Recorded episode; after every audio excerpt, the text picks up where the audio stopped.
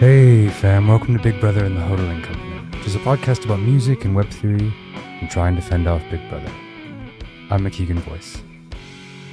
Today I spoke with Kaitlyn Davies, who is the membership lead at FWB, or Friends with Benefits, and she does curatorial partnerships at Refraction. Both FWB and Refraction are prominent culture DAOs, or decentralized autonomous organizations. Kaitlyn is a Lisbon-based Canadian, where she works and collaborates at the forefront of music and technology.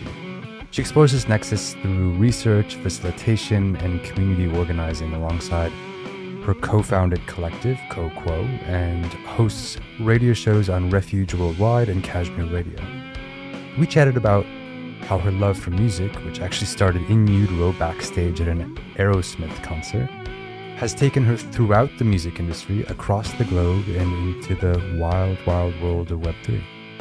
Hope you all enjoyed the conversation. Here we go. All right, Kaitlyn, it's great to have you here. Hi, thanks for having me. Absolutely, absolutely.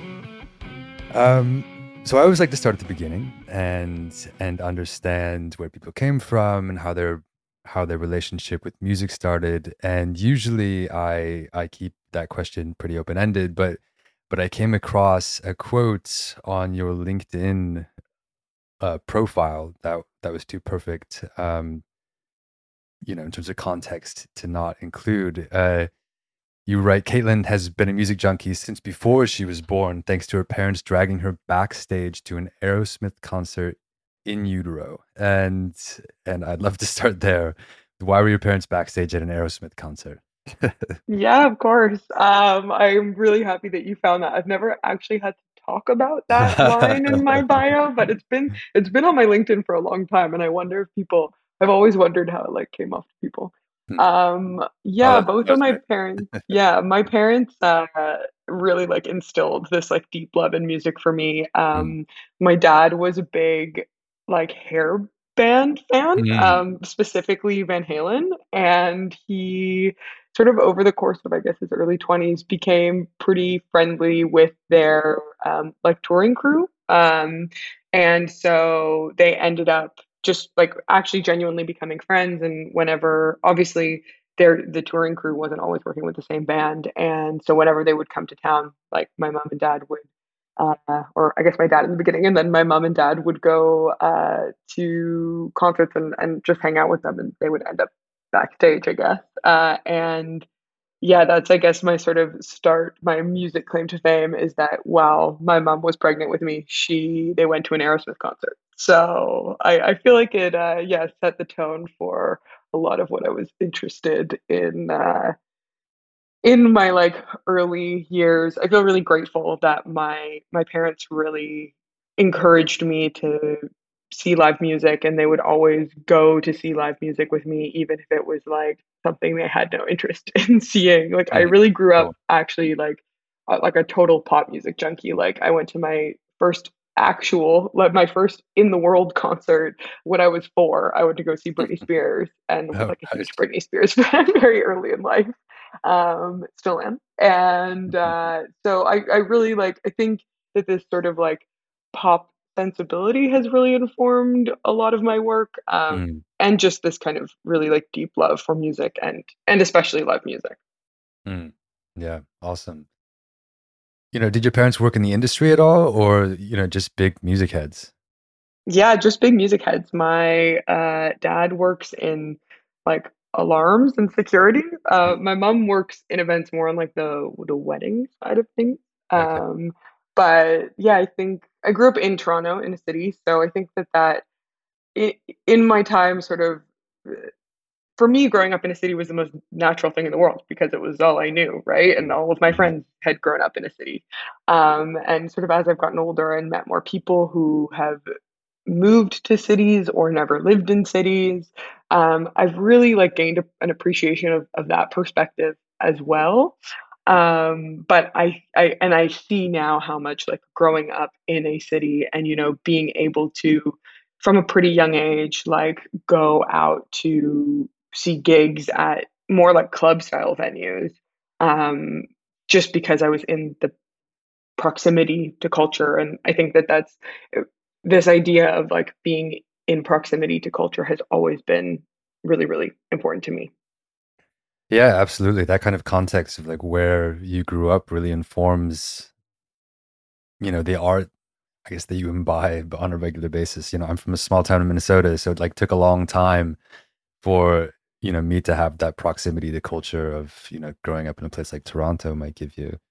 So, you know, so what happened? Okay, so you went to a Britney Spears concert at 4. You're already a big fan. You got in early. As makes sense, you went to your first concert before you were even born. You know, what was your next step toward music after that?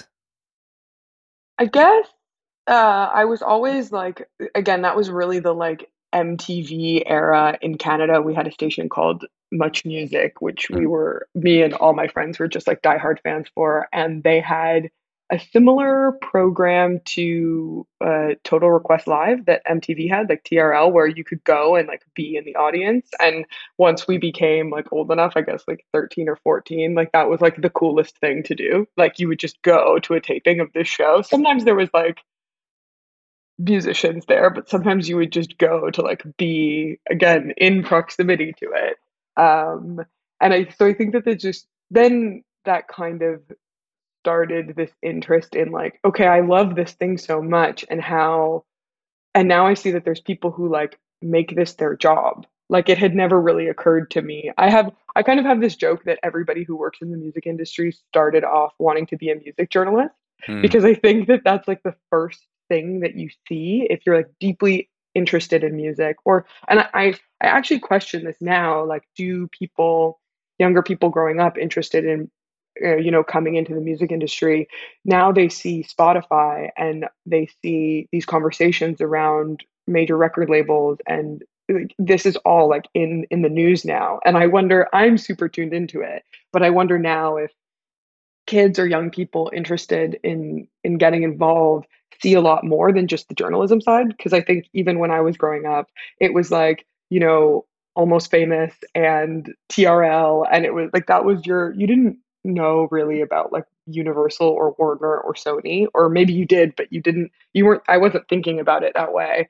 I was thinking of like, oh, I want to be a music journalist. So when I was in high school, I did a co-op kind of like internship thing at the University of Toronto radio station. Yeah, it was right down the street from my high school. And just was kind of helping out in their music department, literally just like, oh, this was back in the day when like promotions companies and labels would just send CDs to radio stations and we would have to like catalog them. So that was literally my job, was like opening mailers. We got like hundreds and hundreds, listening to them. They sort of were like, if it's something you like, you can catalog it. If it's something you don't like, they were like, you can take it home. I don't think we threw anything out, but, and so I started to kind of see more of the inner workings. Like I had never thought about the fact that like a label sent a radio station music. And then on top of that, I never thought about the fact that like a promotions company sent a,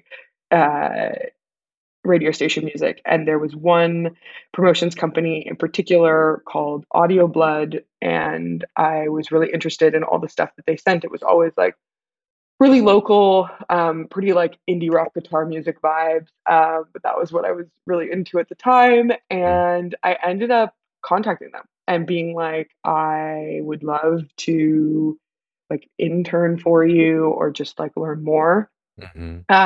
So I ended up interning for them while I was still in high school, which is so funny when I look, like it's a big joke. Like I still have a lot of friends from that time in my life, and like I think I was like 16 years old, and I always joke when my birthday comes around, or even when my birthday doesn't come around, they're like, how old are you turning? Like 17? I'm like, no, time has gone on. So that was kind of a wild ride. I worked there for a few years. I started studying at a university in Toronto. I studied the program was called Radio and Television Art, now called Media Production, because what does radio and television art really mean now? So while I was studying, I was working there, and then I got an opportunity to work full-time there. So started studying part-time, And then after a few years, I just kind of had this moment of being like, oh my God, I'm 20 years old and I'm super stressed out by work. Like this isn't a life. And I have like so much time to figure out what I want to do. And so I left that job and kind of got pulled into the film industry, actually, like not film production, but film festivals. Toronto has a really famous film festival called the Toronto International Film Festival. And it really kind of like takes over the city. It's like a huge deal, no matter like who you are. I think you can't really avoid it. So I ended up working there for a festival and just had a really nice time. Like it was such a fun job. I worked with a great group of people and worked with a really, really international group of people, which I think was that was kind of the first time that I had started to see like Canada and Toronto are amazing. I've come to like love Toronto so much more that I haven't lived there for a long time. But it definitely has a big ceiling when it, or a low ceiling, but a very prominent ceiling when you're working in culture. Like you can kind of only get to a certain point. And at that point, especially like when I was still in music, I realized like, even if I did go work for a major label, I was just going to be executing US marketing plans. Like, and I had no interest in doing that. I wanted something a little bit bigger. And then when I started working at this film festival and kind of meeting people from France and London and, you know, all these different places, I was like, wow, maybe there's something for me out there. And at the time, I had already kind of seeded in my brain that I wanted to move to the UK, that I wanted to move to London. I can't really trace back why or where or when it happened, but it was kind of in my brain at that point already. And so I moved it was about a year after working at that film festival. I moved in May 2016 to London.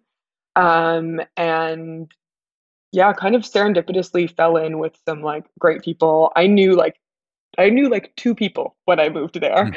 And both of those people just turned out to be like amazing friends. Awesome. One of them really got me involved in like film stuff. So more film festivals. I worked for the BFI, the British Film Institute, for one of their festivals. And then the other friend ended up being just like a great resource for like, she works in music. So like, again, proximity to music people, and also just like a great friend. We had like a lot of fun while I was living there. So I say that because I know that, and I guess maybe you can relate to this as having moved there recently yourself, but everybody has like a different experience when they move to London, and I think some people find it really alienating and hard to like figure out what's going on, and I feel really that I totally give that up to luck, like that the situation that I had happened, because I really like fell into a great group of people and found some really interesting work quite quickly. So like I said, I was working on this festival for the BFI, the London Film Festival. And then I was like, I am around all these people who have such a passion for film, and I love film, but what I really love is music. And the way that I hear these people talk about film is how I want to, like, this is how I feel about music. So I was kind of feeling this like itch to get back in. And again, that's sort of another like lucky stroke. I had applied for a job at Boiler Room. I'm not sure if you're familiar with it, but it's like a DJ streaming company, media platform, I guess now. All of that makes it sound so awful, actually, when I describe it like that. If you hear me say Boiler Room, just Google what Boiler Room is. If you don't know what it is, don't take any of what I just said. And yeah, I had applied for a job there and they got back to me. And so I started interning there and then pretty quickly started working there. Which was like just like a huge like whirlwind of a time. It was like a great company to work for, and like just everybody at Boiler Room had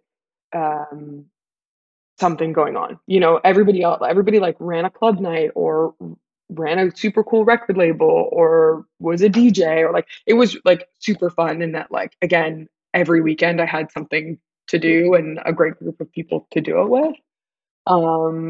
So then like the next year or so was pretty kind of chaotic. I was like back and forth from like London and Toronto, and I went to New York with Boiler Room for a bit. I was just kind of like back and forth, and a lot of things changed really quickly.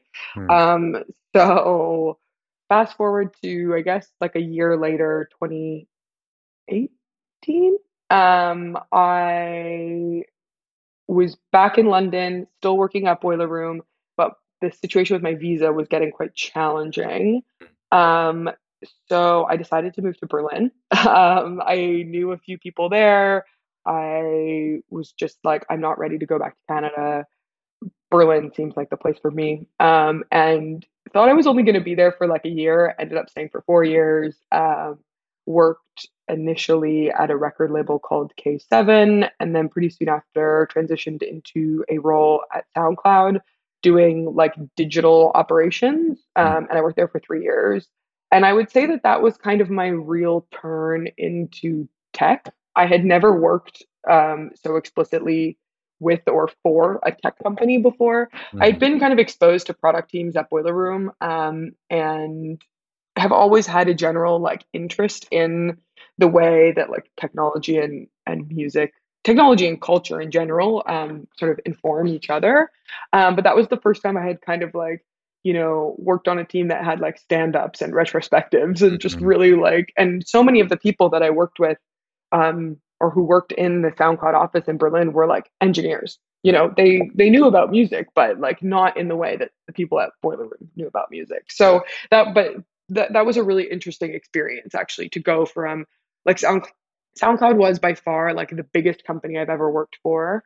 And yeah, like the most I always said like, that was a tech company that happened to have a focus on music. It wasn't a music company. Right. I'm sure maybe some people have different opinions. And I think depending on where you work in the company, that position is different. But I feel like first and foremost, SoundCloud is a tech company. And then I guess like, should I go? I feel like this is where the kind of Web3 thing starts to creep in a little bit and why I bring up the tech stuff. Should I go into that? Yeah. I would love to hear just like, you know, being in SoundCloud and, you know, I know after that is kind of the moments where you start, you know, to get into FWB and some of the other, you know, Web3 work that you've done. So I'd love to understand just kind of what that moment was. What were your first, like, what were the initial threads of, you know, Web3 that were coming to you that, you know, made you take the leap?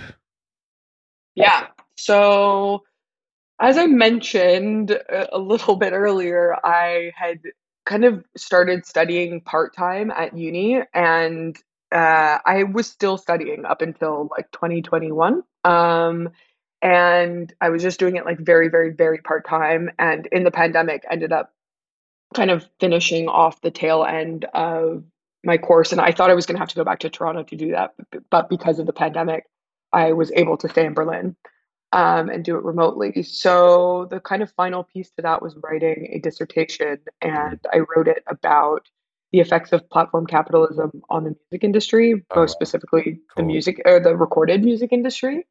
And I conducted a few interviews with some very smart people. I spoke to Matt Dryhurst, who hosts the Interdependence podcast with his partner, Holly Herndon. I'm sure most of the people listening to this probably know who that is.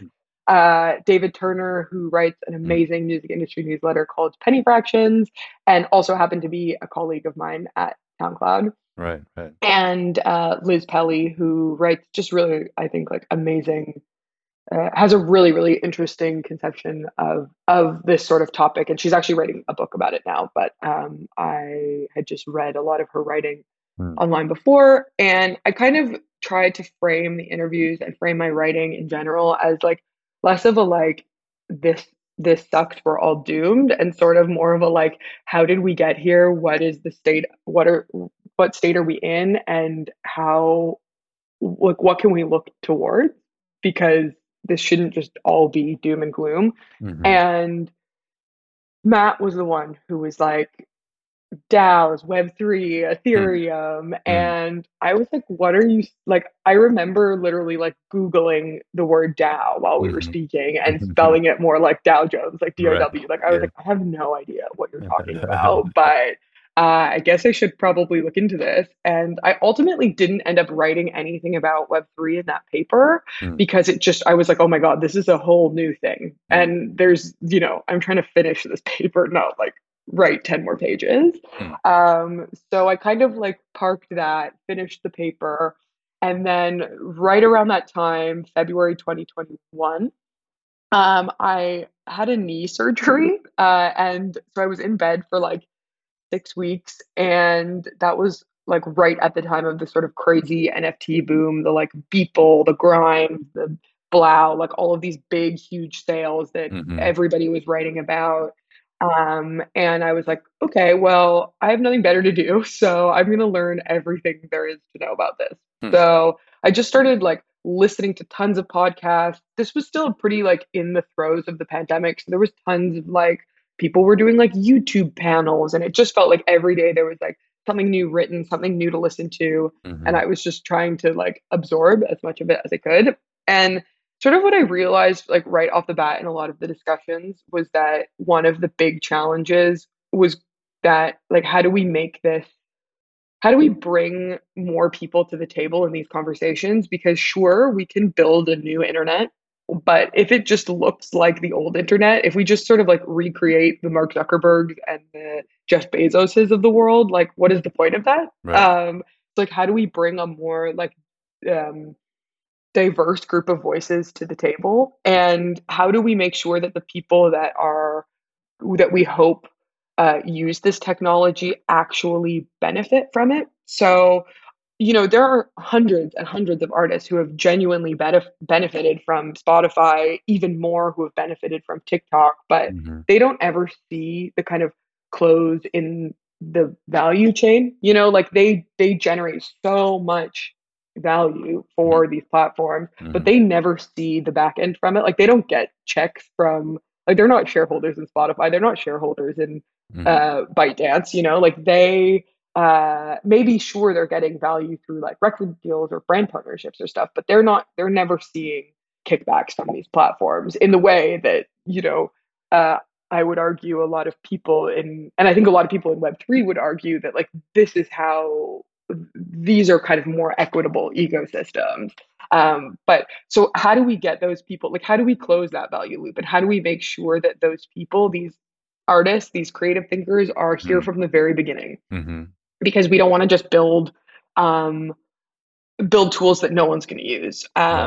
So that was kind of the first thing that I was starting to glean from a lot of this information I was absorbing. And then the second thing was, is like how technically complicated it was, and how every conversation I was listening to, like immediately dove into like gas fees and the environmental impact and second layer chains and like all of this stuff that I was like, this is really interesting. And I think important that these discussions are happening. But I also think that like if this is kind of going over my head a little bit and I am like deeply invested and interested in this, like my artist friends are not going to care. They're going to be like, I'm just going to upload to Spotify because that's easier, you know?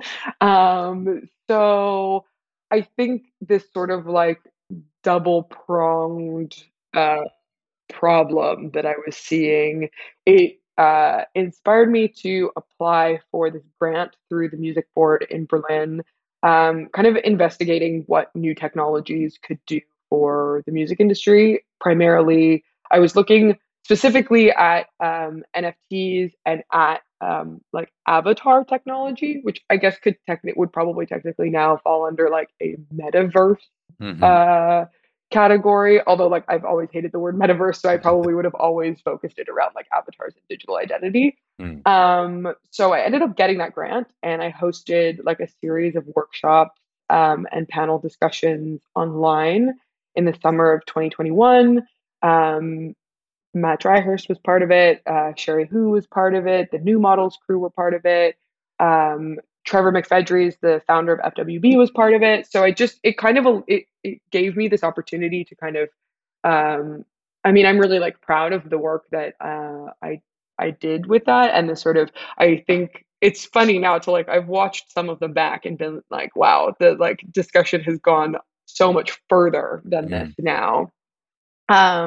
But yeah, that was sort of kind of my like initial like foray into the space. And from that, I had had my eye on FWB for a while.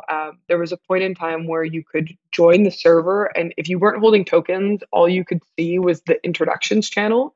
Mm-hmm. And I was like, oh my God, all the like smartest people on the internet are in here. I need to find out a way to get in. But at the time, it was like a little bit cost prohibitive for me, and I was just kind of keeping eyes on it. So after I did this panel series, I was like, you know, I got to put my money where my mouth is. I'm doing it. I'm joining. So I joined FWB, and that was, FWB is Friends with Benefits, for those who are not familiar. And I pretty immediately started contributing to the membership team. FWB has, if you want to join FWB, you have to apply for membership. And there's a committee of members who vote on those incoming applications. So that was kind of my initial contribution to FWB. And then I just sort of started getting more and more involved in on the membership side of things. And then, yeah, this timing kind of brings us to beginning of last year when I was starting to feel like I wanted to leave Berlin. I wanted to leave SoundCloud. Like I was doing kind of all of this in my part-time or in my spare time. And so then I think I was just like, look, I'm going to make the jump. I don't really know what's going to happen here. I hope that I can keep contributing to FWB and contribute in a more, on a more full-time basis. Mm-hmm. I had also just started contributing to another DAO called Refraction, mm-hmm. which for those not familiar primarily focuses on like digital art and music intervention, both online and all over the world. So I was sort of like, I feel I have a hunch here that maybe I can make this work. So I just kind of made the jump, came to Lisbon in spring of last year. And yeah, I've just been full-time DAO contributor ever since. I feel really lucky in the course of the last year because of sort of, I guess, my experience in both the music industry and in the sort of DAO world. I've really, like, I've had the pleasure of hosting tons of workshops and presenting lectures at sort of like institutions and festivals all over Europe and North America, which has been really, really amazing to kind of talk through these ideas in real time with the artists and other thinkers. And it's been really cool to, again, sort of this need that I, or this problem that I identified was like sort of like technical onboarding side of things. So I worked with someone named Bas Grassmeyer at the beginning of last year, and we presented a workshop at Sonar in Lisbon. Sonar is like a music and again, digital art festival, primarily like electronic music, but they also have a more like educational panel talks, workshops program. And we presented a sort of like 2 hour, how would I even call it? Like presenting decentralized tools to a group of people who were interested in learning more. So we essentially had people create and mint NFTs and then used those NFTs to access a private channel in a Discord. So kind of just putting the tools in people's hands and then seeing how people started to connect the dots from there. We ended up kind of adapting the workshop and presenting it again at Sonar in Barcelona a few months later. And then I've since kind of adopted the workshop and kind of changed the format a little bit. But it's been really cool to like have people just, I think Baz and I talked, you know, early last year as we were developing the workshop, that the moment that it really like clicked for us, our aha moment, was when we had our hands on the tech, you know, when we like downloaded a Rainbow wallet and bought crypto and joined a DAO and like saw it all happen. And it's hard to get people to that place in a meaningful way. And I think, you know, so many of the questions I get are like, how do I start? And there's obviously a lot of people who really like stay clear of the whole ecosystem entirely, and I respect the decision to do so, but there's also so many people who are just like, we're interested, but like, where do we start? And like, what is a wallet? And like, what is Ethereum? And what is a side chain? And I really enjoy kind of participating in those conversations. And then with this kind of workshop that I was working on last year, putting the technology into people's hands. Yeah, absolutely. Thank you so much for diving into that. And yeah, I mean, I think that, you know, to your point of when it comes full circle and when they, you know, the understanding starts to sink in, is like when you dive into the tech, at least a little bit, and kind of see how it works. Otherwise, it's kind of this abstract idea that you kind of read about in the news and you hear words like Ethereum and Bitcoin, et cetera, and NFTs and DAOs. But, you know, until you actually see how the soup is made, you know, it's like, you know, it takes that to really, you know, kind of grok what it is. And, you know, I'm curious, like you've touched a lot of different sides of the music industry, and I love, like, you know, how you preface that of like, you know, it really takes like going to work at you know, like a college radio station or something like that, and like to really expand what your understanding of like how many different pieces, you know, the music industry is, and, you know, it sort of reorients your mind of like all the different possibilities and all the different factors, and it's this, you know, really massive complex network of things. And, you know, I think one of the more exciting moments in Web3 have kind of happened over the past half year in the bear market, because, you know, a lot of the speculation, you know, have left. A lot of the people who are interested in this space because of the speculative nature of everything being financialized, you know, inherently because of the token. And since that's left, like there are so many interesting projects, and, you know, people here are still building and still working. And the communities that have stayed are the ones who really care about what's happening and envision like a more equitable world. And, you know, specifically as it relates to music, I'm curious, like, given your experience across all of these different domains within the industry, what are you most excited about that's happening right now in music and Web3? Where do you see going over the next few months? I know you identified technical onboarding as this, you know, as this gap, you know, between Web3 and like a greater adoption. You know, do you still think that's the case in music? What else is happening that, like, what are you most excited about now over the next year? What do you think, you know, how is this space, you know, going to continue to evolve and mature? Yeah, it's a really good question. And it's one that, I won't say difficult to answer, but it feels like a very like nebulous answer still in my brain, because it's something that I talk a lot about, that, you know, people think about like, how do we bring royalties on chain? How do we bring a record label on chain? And that thinking is valuable, but it's also like super, I use this word like skeuomorphic, which is this idea that we're just like porting what we know from one model to, or one technology to another. So like skeuomorphic design is like why the camera app on your phone looks like a camera, why the calculator app like looks like a calculator. And that like makes a lot of sense for calculators and cameras. But I think that if people just constantly keep trying to be like music industry on chain, traditional music industry on chain, like that's never gonna work.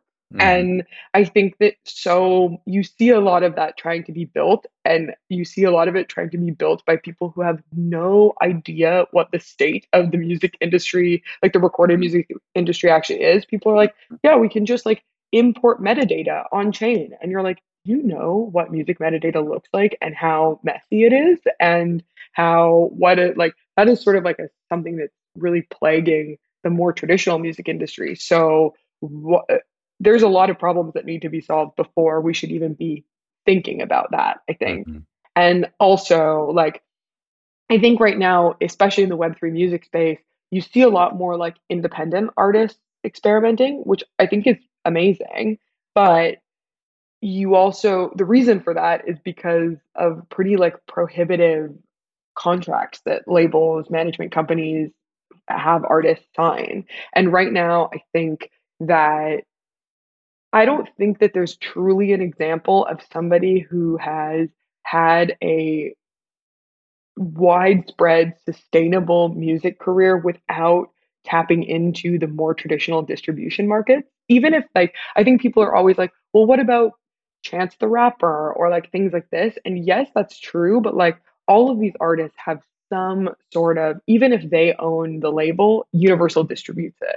Or like there's some sort of connection to the more traditional label industry across the board, even if it's not with majors, even if it's with more indies. And I don't think that like right now, the sort of Web3 ecosystem acknowledges that. And I think that for me, people should be thinking about Web3 and music as like additive, not replacing current industry structures. Like I'm of the opinion that, so when I was writing this dissertation about platform capitalism, a lot of my friends were like, so what? I should just delete my Spotify. And I was like, no, that's not the point. Like, I think that I still have a Spotify account that I use all the time, but I am actively invested in trying to, I'm actively investing in other forms of music consumption, whether that's like Bandcamp or buying gig tickets or buying music NFTs. I really don't have very many, but like, I think that there's something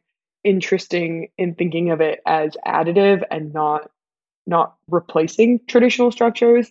And so, and I think that if we think about it in that way, there's just going to be all of these like amazing things that pop up when the technology is like in the hands of artists and they can be like, there's this weird thing that I've always wanted to do. And it's not really a label and it's not really a music magazine and it's not really a social media site, but it's this. And I want to use this infrastructure to do it. To me, that's really cool. And that's like why I feel like I have conversations like this one, because I'm of the hopes that people who are way more creatively minded than me will have problems that they use Web3 infrastructure to solve. And so I think I point to projects like Song Camp, which I think you've spoken to Matthew Chime from that project. And I'm interested in like the Holly Plus DAO, which Matt Dryhurst and Holly Herndon work on. I'm really interested in Water and Music, which is like a more, I guess they started as more of like a music newsletter, and now it's kind of expanded into this wider community and like research network. You know, I think it's hard to talk about what any one of those, like those three projects I just mentioned, it's really hard to talk about what any one of those three projects are, because you're like, it's kind of a record label and it's kind of a music collective and it's kind of a research group, but like these are all kind of like new ideas that that people are like utilizing new infrastructure for. And I think I just hope that people continue to investigate new ways of thinking about the technology and not just trying to port it from one, you know, kind of medium to another. So I'm interested in like in projects like that. I think in the next year, like I really hope to see some more I guess archival uses of the blockchain. Like I've heard sort of the argument for and against blockchains as interesting archival tools. I think when you can't change an archive, that is like a great thing and also a bad thing. But then when you can also, I don't know, kind of enable new structures to be able to govern that archive. So like traditionally archives live in museums and universities, and who the way that they're collected is probably decided on by a very small group of people. And I think it's interesting to expand our ideas of like what an archive can be. Can an archive live on the internet? Can more than one person or more than a small group of people govern that archive and what goes in it? Yeah, no, absolutely.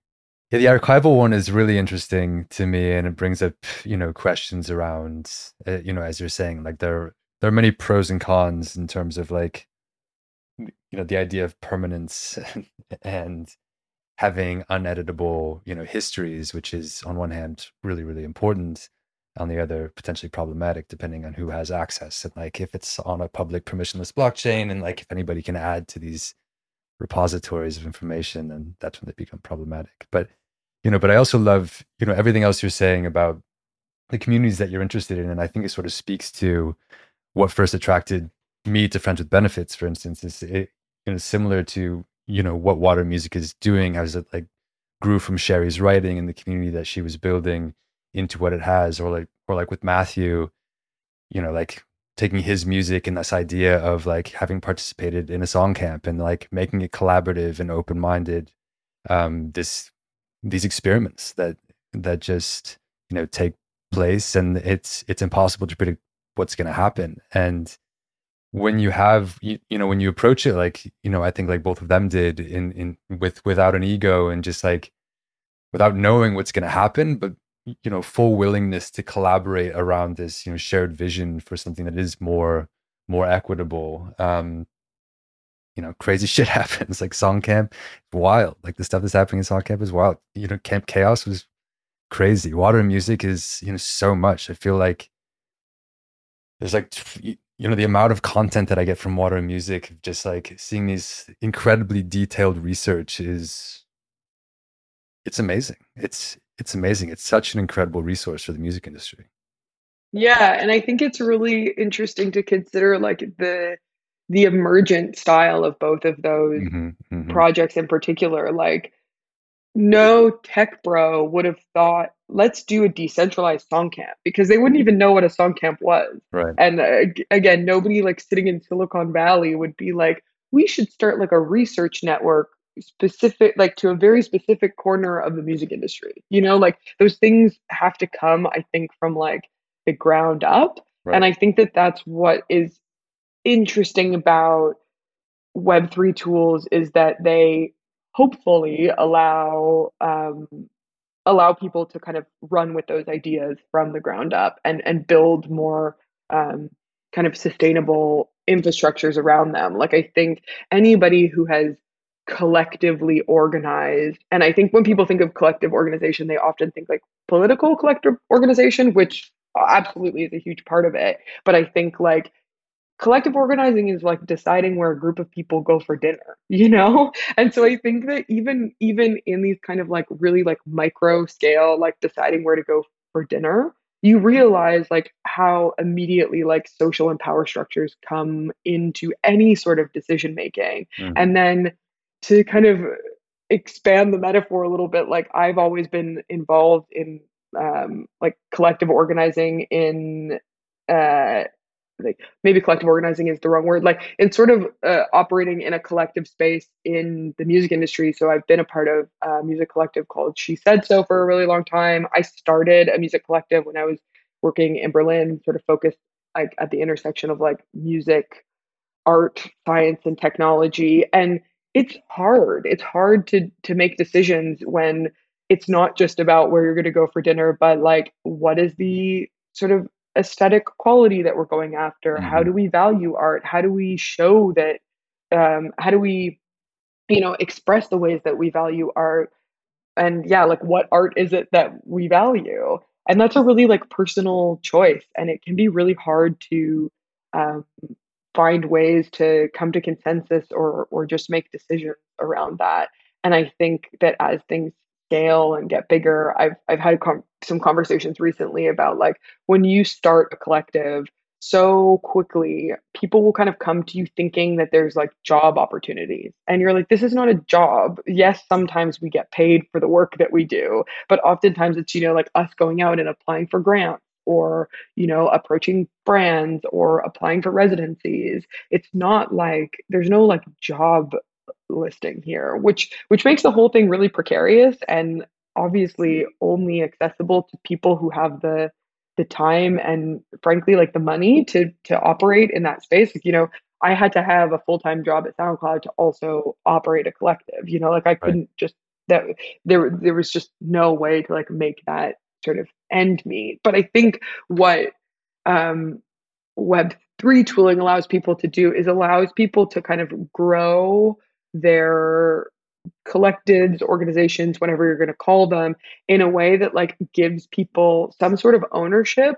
But and ownership is a really huge part of, you see people just, I think people can understand, like you treat an Airbnb differently than a house than your apartment, different from a house that you might own, you know? Like I think that the things, or you treat your I'm trying to think of even like a smaller scale example. Like you treat the things that you own very differently than the things that you like rent or mm-hmm. interact with occasionally. Mm-hmm. And so I think that that's a layer of Web3 that I'm interested in, because you can grow that and sort of, this like identification element of it, like identifying as part of a group, identifying as sort of like part of it in an ownership way, I think is really important and will help, I think, organizations just grow, or if growth is not the, if growth isn't like a deciding principle, just finding ways to decide on things, to decision make better. Mm-hmm. Yeah, absolutely. And, you know, again, coming back to FWB, that was one of the most intriguing things to watch play out in real time, was just like how everything was being flipped on its head. You know, like these very traditional narratives are like, you know, in the Web2 world, especially, you know, if you want to build a product, if you're a founder, you identify a problem, you piece together a product, you build a prototype, you show it to people, people give you feedback, you iterate, you show it again, you iterate. And then, you know, over time, you hope that you have something, you can go find product market fit and you can build a community around it.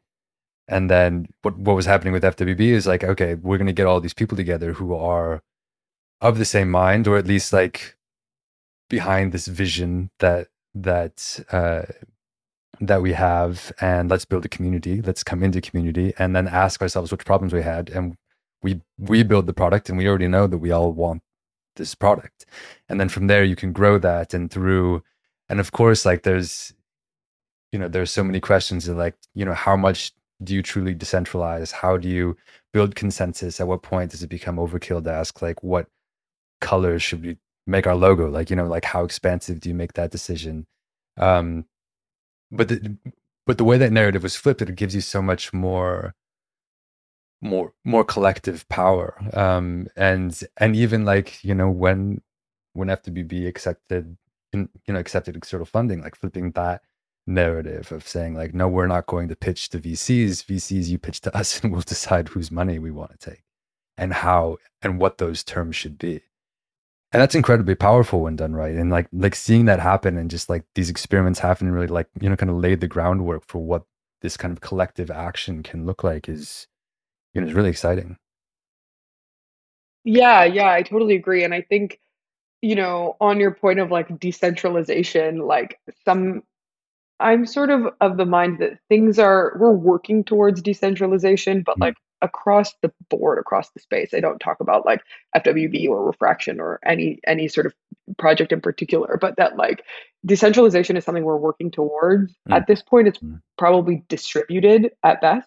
And then like when you think about these, like a DAO, which is like a decentralized autonomous organization, like when I also think about autonomy, I'm like, is autonomy really what the world needs right now? Like, should it be like sort of one person for themselves all the time? Like, I think that I'm sort of, I don't, maybe troubled is the right word around the sort of concept of autonomy. And I wonder if there's just kind of ways that we can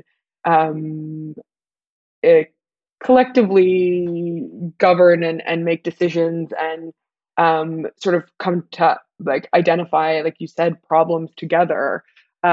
Is there a way that we can do that and not have like autonomy be at the forefront of that?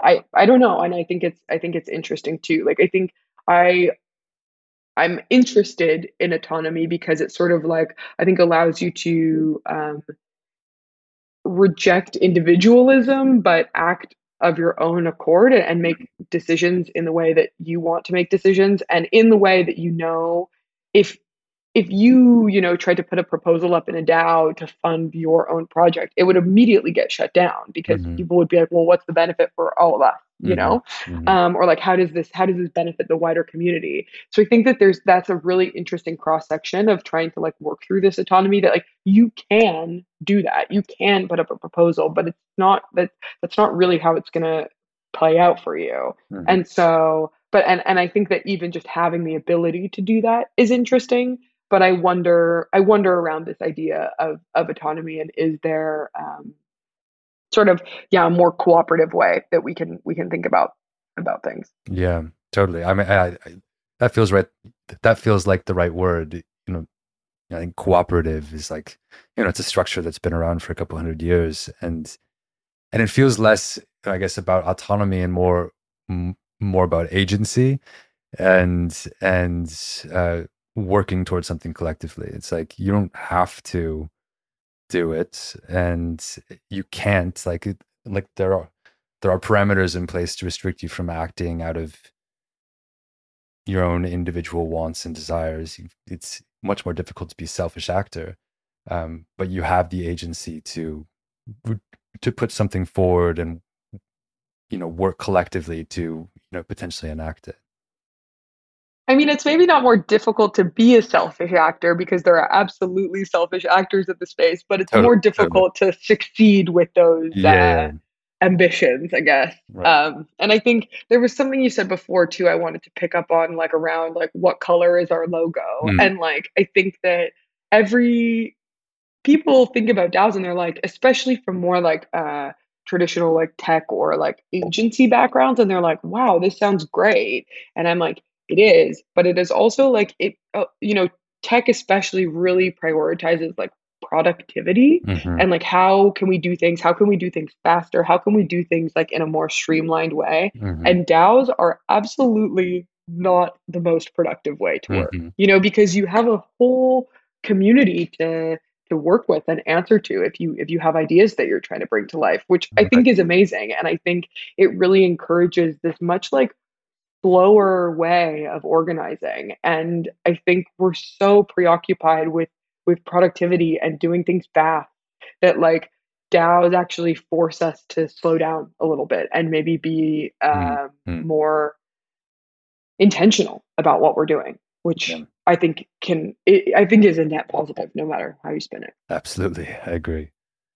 You know, so amidst all of this and everything going on, you know, again, coming back to your career and, you know, the time you spent with music and the time you spent in Web3, you know, over the next few years, you know, which direction do you want to lean in? Oh, that is a good question. Probably one that keeps me up at night. I mean, great question. I mean, I think that I'm still... Let me think about this though. What direction do I want to lean in? I kind of put you on the spot. You don't have to give me anything too nuanced or anything. No, it's okay. I think I'm really interested in like participating in different types of organizational structures. And I think from the beginning, you know, from the college radio days, like I've worked for small companies, big companies, for profit, not for profit, collectives, DAOs. Like I'm really interested in different types of organizational structures, and I hope that I can continue to experiment in that way. Like I think that, and I think that that interest lends itself very nicely to Web3 infrastructures, or maybe vice versa. Web3 infrastructures lend themselves quite nicely to experimenting with new experiments in organizing. So I really hope to kind of continue down that road. Like I said, this like archive idea is something that is like really, really top of mind for me. You know, at its core, like the blockchain is just a big database. And is there something interesting that we can do with this idea of collective databasing, collective archiving? I think archives are increasingly important. I think even like the other day, I was having a conversation with a friend.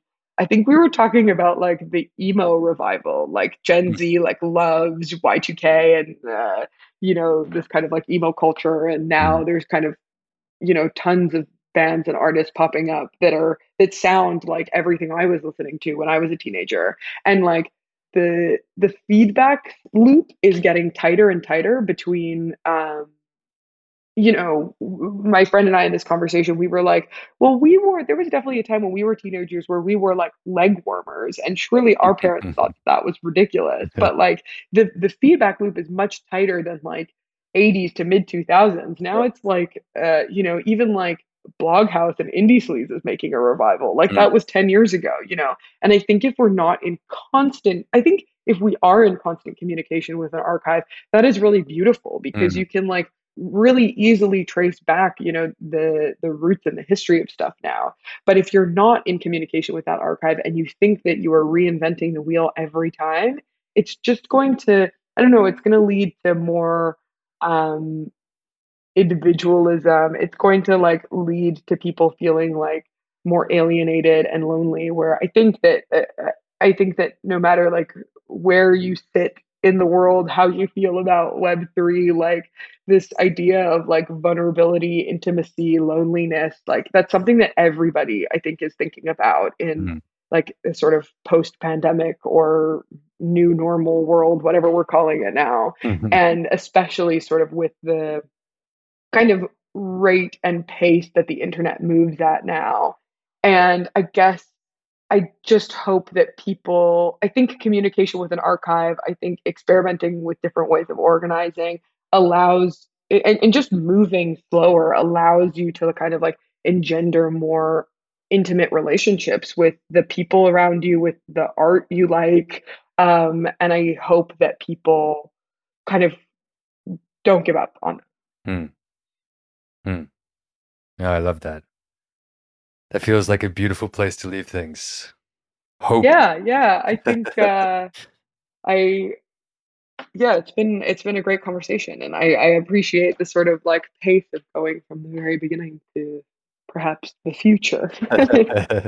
Absolutely. I do have one more question for you. Actually, there's a 1 and a 1A, and it's removed mostly from everything we've talked about.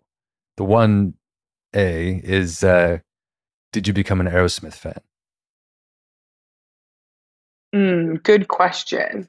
I mean, like, Dream On, amazing song. Yeah, it is. Otherwise, like, Walk This Way. Actually, I will say that, like, the Aerosmith Run DMC Walk This Way, I guess that was sort of like the first ever mashup. Yeah. It's sort of seen as like a very early foray into remix culture. So yes, if that is what makes me an Aerosmith fan, absolutely. Okay, cool. And the other question: you're going to a desert island. You get to bring three albums with you. What are they? Oh my God, that is tough. I feel like I'm worried that somebody would ask me this question, and I would not be prepared. I think the like obvious, corny, cheesy one is Rumors by Fleetwood Mac. Nice. Like constant rotation probably for the last like 15 years of my life, and I find new things in it every time I listen to it. Definitely a Patti Smith record, probably Horses, just because that's like where I kind of started my journey into Patti Smith, but maybe Wave or Horses. And probably D'Angelo's Voodoo. Ooh, just because that that album like comes to me. I won't listen to it for like months and months or even years, and then I'm just like, oh my God, I have to listen. Like tough tie between Voodoo and Erykah Baduism. I think like kind of the same era of this kind of like neo soul vibe. But I think that if I was on a desert island, I think both those albums would give me a lot. Yeah, totally. Those are great answers. And I haven't listened to D'Angelo in a while, so that's what I'm going to do the rest of the day. Thank you for the inspiration. Nice. Yes. Love to hear it. Cool. Okay. So that's all I've got. Before we sign off though, you know, where's the best place for people who are listening, you know, to follow your work and or get involved with any of the projects that you're working with?